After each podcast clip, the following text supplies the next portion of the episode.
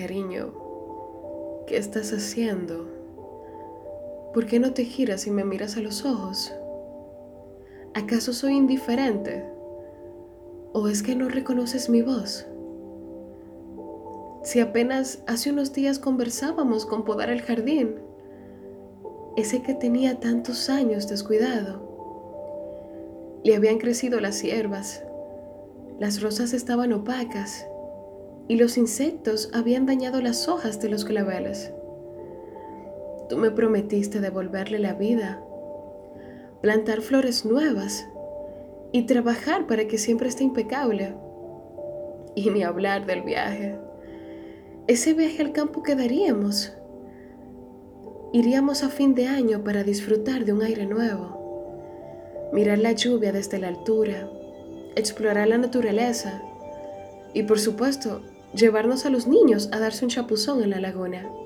Sí, los niños, esos que adoptaste como tuyos, siempre tan atento, escuchando sus necesidades, llevándoles hermosos regalos acompañándolos a hacer la tarea, mientras yo, yo simplemente trataba de ser la pareja que nunca fui y devolverte la gratitud complaciéndote constantemente.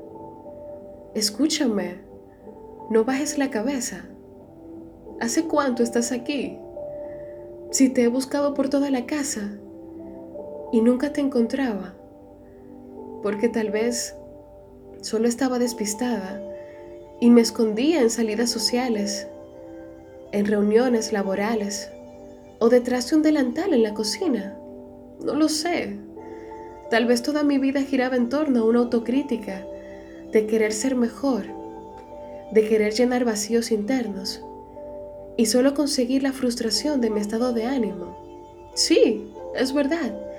Estaba tan distraída en mis asuntos de humor que ignoré las advertencias de tantas voces y en especial de unas dulces voces pequeñas que me gritaban auxilio.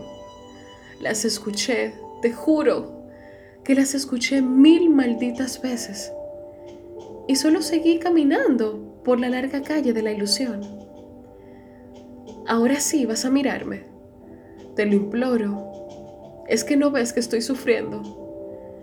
Llevo una herida en mi abdomen que gotea sin parar mis órganos reproductores han sido extraídos. Es una maldición por mi silencio. Me estoy consumiendo poco a poco en mis malas decisiones. Debes saber que, que siempre te fui fiel. Fui leal a ti.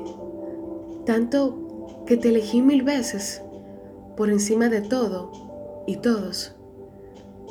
Pensé que la locura se había apoderado de los demás y que tú nunca serías capaz de ser un maldito aniquilador de pequeñas vidas. Vamos, maldición, mírame. Quiero que te gires y me prestes atención. Sé lo que escondes, ya no tienes que fingir más. De hecho, siempre lo supe. Pero ya ves, soy un alma vacía que nunca luchó por tener una identidad. Fui una completa cobarde sin voz. Qué vida más extraña la mía siempre con la oportunidad de enmendarme y empezar de cero, con mil razones para ser feliz, mas sin embargo prefería arrastrarme hacia el precipicio de tu hostilidad, para caer tan profundo sin oportunidad alguna de vivir. Si no te giras, lo haré yo. Estoy decidida a morir esta noche. Hace mucho que perdí la vida solo que no quería aceptarlo. Solo bastó un despertar de conciencia que me estremeció mientras dormía y de repente todo cobró sentido. Cada incesante y angustiosa palabra que las pequeñas voces me decían fueron descifradas por mi nublada mente. Y entonces me levanté de la cama. Corrí por todo el pasillo. Llegué hasta la otra habitación esa que te ofreciste a pintar un día de otoño. Y ahora que lo pienso, tú siempre tan ofrecido, tan oportunista de momentos, que creíste que me arrebatarías de las manos a mis más apreciados tesoros. Corrí tanto que llegué sin aire, con lágrimas profundas en mis ojos. Te vi, te giré a la fuerza mientras un cuerpo pedía ayuda. Ese cuerpo que una vez salió de mis maldecidas entrañas. Entonces caímos al piso. La sangre cubría las cerámicas blancas. Mi puño se soltó automáticamente y mientras mi alma abandonaba ese oscuro lugar, se escuchó mi último susurro que decía, nunca más le harás daño.